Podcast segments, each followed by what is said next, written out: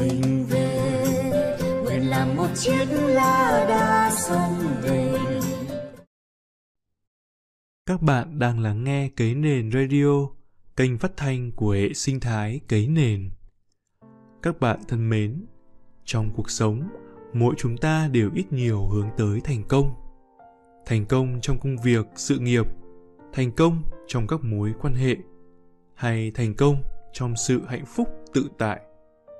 Vậy, đã bao giờ bạn từng nghĩ đâu là những yếu tố để đưa chúng ta tới thành công? Ngày hôm nay, Cấy Nền Radio xin gửi tới các bạn bài viết của tác giả Hoàng Minh Châu để chúng ta thêm một góc nhìn nữa. Bài viết có tựa đề Thiên thời, địa lợi, nhân hòa. Xin mời các bạn cùng lắng nghe. Trong các diễn văn trọng thể, chúng ta thường được nghe điệp khúc Chúng ta đã sẽ thành công vì có cả thiên thời địa lợi nhân hòa. Tôi ngờ rằng một số người sử dụng thành ngữ thiên thời địa lợi nhân hòa như một sáo ngữ, còn bản thân họ chưa chắc đã hiểu mình đang nói cái gì. Ba chữ khiến nhiều người hiểu sai chính là thiên, địa, nhân. Đó vốn chỉ là tên của một tam tài, ghép vào để dễ đọc, dễ nhớ, nhưng lại khiến nhiều người coi là nghĩa chính. Chỉ có ba chữ thời, lợi, hòa mới thực sự có ý nghĩa. một Thiên thời Chữ thiên thời làm nhiều người liên tưởng đến cơ hội trời cho. Thực tế, trời không liên quan gì ở đây. Trong cụm từ này, chỉ riêng chữ thời là có ý nghĩa. Thời đơn giản là thời gian, là khi nào, là bao giờ. Làm bất cứ việc gì cũng phải đặt câu hỏi. Có sớm quá không? Có muộn quá không? Có đúng lúc không? Chính ta phải tự trả lời câu hỏi này, chứ chẳng có ông trời nào trả lời thay ta cả. Thấy người ta nuôi cá chê phi có lời, mình nhảy vào nuôi theo thì lỗ. Sự khác nhau chỉ là một bên thì tham gia đúng lúc và một bên thì bắt đầu khi đã quá muộn. Đó là câu chuyện về mô hình kinh doanh phong trào, điển hình của Sài Gòn những năm 1980. Thời đó, ai có sáng kiến thành công là cả xã hội đi theo. Rất tiếc, đa số không hiểu rằng khi cơ hội kiếm tiền rõ ràng tới mức ai cũng nhìn thấy thì đó là lúc đã quá muộn để tham gia. Thị trường chứng khoán những năm 2006, 2010 cũng cho nhiều bài học về tầm quan trọng của chữ thời. 99% của sự khôn ngoan ở đây chính là đúng lúc. Những người tham gia thị trường chứng khoán quá sớm thì bị chôn vốn. Những người rút chân ra quá trễ thì mất tiền. Ai mua chứng khoán đầu năm 2006, bán cuối 2007 đều thành công.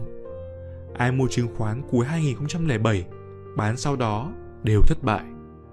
Không chỉ trong kinh doanh, trong cuộc sống, đúng lúc cũng đặc biệt quan trọng. Người xưa nói, 20 tuổi chưa khỏe thì đừng mong khỏe, 30 tuổi chưa khôn thì đừng mong khôn. Hay là câu, dạy làm người phải dạy từ bé.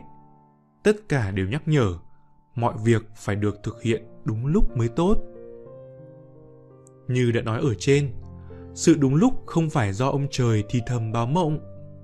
Chính ta, trước khi quyết định làm việc gì, phải tự trả lời các câu hỏi. Có sớm quá không? Có muộn quá không? Có đúng lúc không? Để trả lời những câu hỏi này, bạn cần có thông tin và tri thức về xu thế phát triển của các quá trình tự nhiên và xã hội. Bạn phải có hiểu biết về sự vận hành theo chu kỳ của vạn vật. Nếu bạn đi ngược xu thế là bạn lỗi thời. Nếu bạn đi lạc chu kỳ là bạn lỗi nhịp. Nếu bạn đầu tư vào một sản phẩm, dịch vụ đã ở giai đoạn cuối của chu kỳ sống là bạn đã trễ. Trong tất cả trường hợp trên, khả năng thành công sẽ không cao. Những người đọc kinh dịch đều biết rằng nếu hiểu hết chữ thời, coi như đã hiểu được 50% kinh dịch. Bát quái là tượng trưng cho 8 tiết chính trong năm. Lập xuân, phân xuân, lập hạ, hạ chí, lập thu, phân thu, lập đông, đông chí. Những quẻ đầu tiên của kinh dịch là nói về khi nào trồng cây gì, nuôi con gì thì tốt tôi muốn nói thêm về từ thời cơ. Đây là từ ghép của hai từ thời gian và cơ hội. Cơ hội nhỏ thì nhiều lắm, lúc nào cũng có. Nhưng cơ hội lớn lâu lâu mới đến một lần. Và quan trọng là nó không dừng lại để chờ bất cứ ai. Thời cơ là cơ hội lớn, chỉ tồn tại trong một khe thời gian rất hẹp. Chỉ có người hiểu sâu chữ thời mới có khả năng nắm bắt được thời cơ. Cách mạng tháng 8 thành công là nhờ Việt Minh đã nắm bắt được một cơ hội ngàn năm có một. Đó là thời điểm mà Pháp đã đầu hàng Nhật, Nhật lại mới đầu hàng quân đồng minh. Chính phủ thân Nhật Trần Trọng Kim đang thực sự hoang mang. Nếu cách mạng tháng 8 diễn ra sớm hơn, chúng ta không thể chiến thắng quân đội Pháp hay Nhật đang còn rất mạnh. Còn nếu muộn hơn, chúng ta cũng không phải là đối thủ của quân đội tưởng giới thạch, thay mặt đồng minh vào áp giải tù binh Nhật. Đó là thời điểm có thể cướp chính quyền mà gần như chẳng phải đánh nhau với ai. Cơ hội hiếm hoi này chỉ dừng lại trong một khe thời gian rất hẹp. Chỉ có người hiểu chữ thời sâu sắc mới nắm bắt được cơ hội này. Và trong một khe thời gian hẹp như thế, sự kiện Việt Minh huy động được mấy trăm ngàn người xuống đường tham gia khởi nghĩa trong điều kiện thiếu vắng các phương tiện truyền thông thực sự là một kỳ tích. Cá nhân tôi tin rằng các cuộc khởi nghĩa như Bắc Sơn, Nam Kỳ thất bại không phải do ông trời không thương, mà vì những lãnh đạo khởi nghĩa lúc đó không nhận ra còn quá sớm để khởi nghĩa. Giặc Pháp chưa yếu tới mức có thể dùng tầm vông mà chiến thắng. Hút lại về chữ thời, tôi xin nhấn mạnh, 99% của sự khôn ngoan là đúng lúc. Đừng để xảy ra tình huống, lúc cần khôn thì lại ngu, lúc cần ngu thì lại khôn. 2. Địa lợi Chữ địa làm cho người ta liên tưởng đến những lợi ích do đất mang lại. Điều này tất nhiên không đúng. Trong các quốc gia nổi bật nhất châu Á như Singapore, Hồng Kông, Hàn Quốc, Nhật Bản, bạn không thể tìm ra mối liên hệ nào giữa phát triển và lãnh thổ đất đai. Chưa kể ngày nay trên thế giới, những khu vực mưa thuận gió hòa, đồng bằng phi nhiêu, cây cối tươi tốt lại thường là những khu vực kém phát triển hơn. Thực ra, trong cụm từ địa lợi, chỉ riêng chữ lợi là có nghĩa. Lợi ở đây là lợi thế. Trước khi quyết định làm bất cứ việc gì, cũng phải đặt câu hỏi, ta có lợi thế gì để làm việc này hay không? Không có lợi thế, bạn rất khó thành công. Người Việt Nam có thừa đam mê bóng đá, các cầu thủ của chúng ta cũng rất khéo léo. Nhưng đội tuyển Việt Nam khó mà vươn lên đẳng cấp thế giới. Tại sao vậy? Bởi vì bóng đá là một môn thể thao đòi hỏi rất cao về thể hình thể lực. So với các cầu thủ châu Phi, châu Mỹ hay châu Âu, chúng ta không có bất kỳ lợi thế nào. Vậy tại sao môn bắn súng Việt Nam có huy chương vàng Olympic? Vì môn bắn súng không yêu cầu cao về thể hình thể lực. Vậy tại sao môn đấu võ chúng ta có huy chương vàng thế giới? À, bởi vì trong môn này các võ sĩ chia theo hạng cân, bất lợi về thể hình thể lực không còn. Không phải đam mê, mà chính lợi thế mới thực sự là tiêu chí quan trọng nhất cho công tác lựa chọn chiến lược.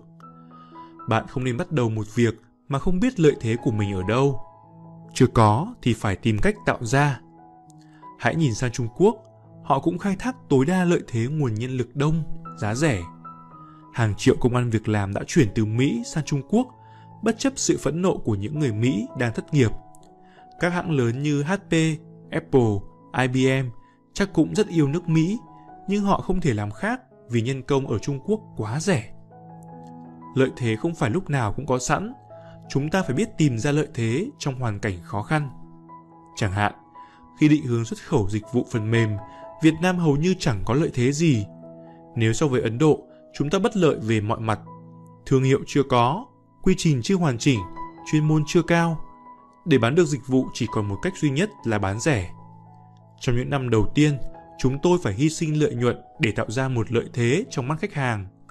Tại sao chúng ta phải mua dịch vụ của Việt Nam? Đơn giản thôi, vì giá của Việt Nam rẻ nhất. Mặc dù giá rẻ chỉ là chiến lược thâm nhập thị trường, nhưng muốn bán giá đắt hơn thì phải tìm ra những lợi thế khác thay thế. Và trong cái khó sẽ ló cái khôn. Xin đưa một ví dụ. Dịch vụ Call Center, hỗ trợ kỹ thuật ban đêm rất phổ biến ở Mỹ. Trở ngại cho các công ty Mỹ là thuê kỹ sư làm đêm rất khó, lại phải trả lương cao hơn ban ngày. Ngày nay, Internet cho phép triển khai dịch vụ này từ bên ngoài nước Mỹ. Nhân công ở Việt Nam rẻ hơn, đêm ở Mỹ là ngày ở Việt Nam. Vì vậy, chúng ta có lợi thế hơn các công ty Mỹ khi thực hiện các dịch vụ call center. Sự khác biệt về địa lý đã tạo ra cho chúng ta về lợi thế này. Một ví dụ khác rất thú vị. Một khách hàng Nhật chuyển dự án từ Ấn Độ qua Việt Nam với một lý do rất lạ. Tao biết chúng mày làm không tốt hơn, nhưng chúng mày vui hơn. Tao làm với Ấn Độ 4 năm mà chúng chưa một lần mời tao đi uống rượu.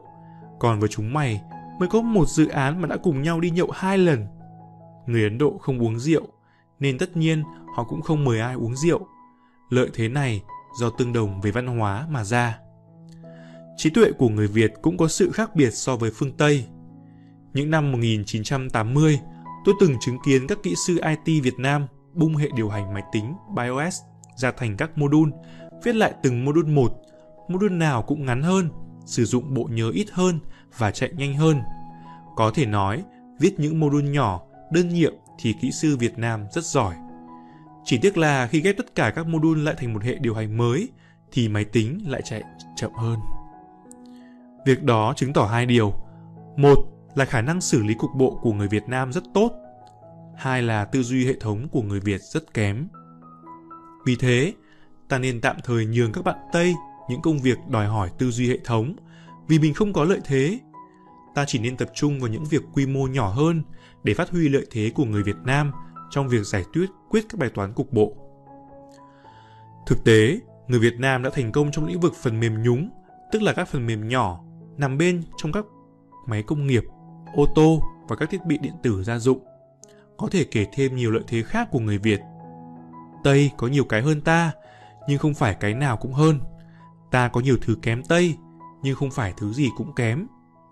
Trước đây ra nước ngoài, chúng ta thường cố gắng nhìn xem người ta có gì hơn để học hỏi. Theo tôi, nay nên bổ sung nhiệm vụ phải tìm xem ta có gì lợi thế hơn để đưa Việt Nam hội nhập thế giới với một vị thế khác. 3. Nhân hòa Trong cụm từ nhân hòa, chỉ có chữ hòa là có nghĩa. Chữ hòa bị rất nhiều người hiểu thành đoàn kết nội bộ. Điều này không đúng.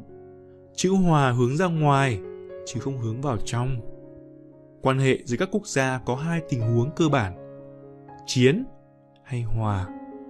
Hòa bình thì tốt hơn chiến tranh ngay cả khi buộc phải chiến tranh thì mục tiêu lớn nhất vẫn là để có hòa bình quan hệ trong kinh doanh có hai hình thức cơ bản, cạnh tranh hay hợp tác buôn có bạn, bán có phường là bản chất của chữ hòa trong kinh doanh tại sao trong kinh doanh hợp tác lại quan trọng khi ta còn nhỏ, hợp tác sẽ giúp ta lớn lên khi ta đã lớn mạnh, hợp tác giúp ta củng cố vị thế hợp tác với chính đối thủ cạnh tranh tiềm năng là một chiến lược thông minh. Cuộc sống không giống trò chơi sấp ngửa. Tôi thắng thì anh phải thua. Những người thông minh, có thiện trí sẽ biết cách tìm ra các tình huống win-win thông qua hợp tác.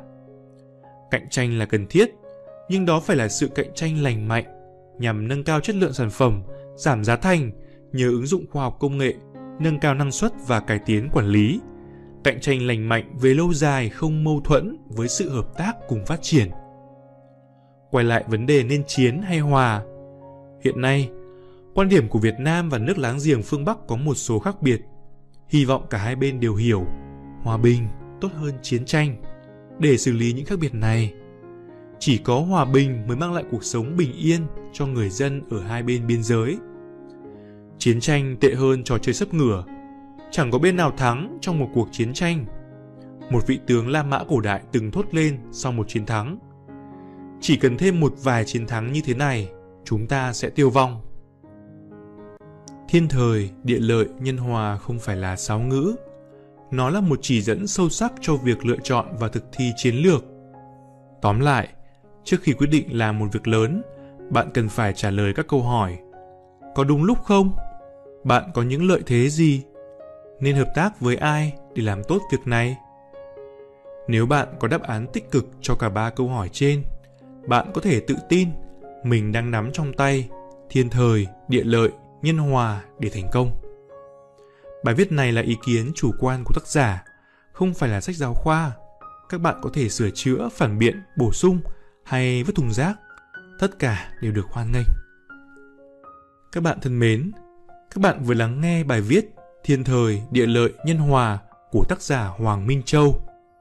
Với cá nhân người đọc, tôi nghĩ rằng đây là một bài viết sâu sắc, cô đọng, đi vào bản chất của việc nắm bắt thời cơ, tối ưu lợi thế và đề cao tinh thần thương thuyết cùng thắng.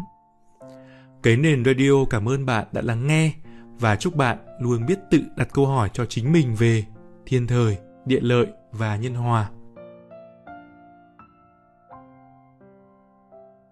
non nước yên bình khắp nơi chung lòng mình về nơi đây cái miền có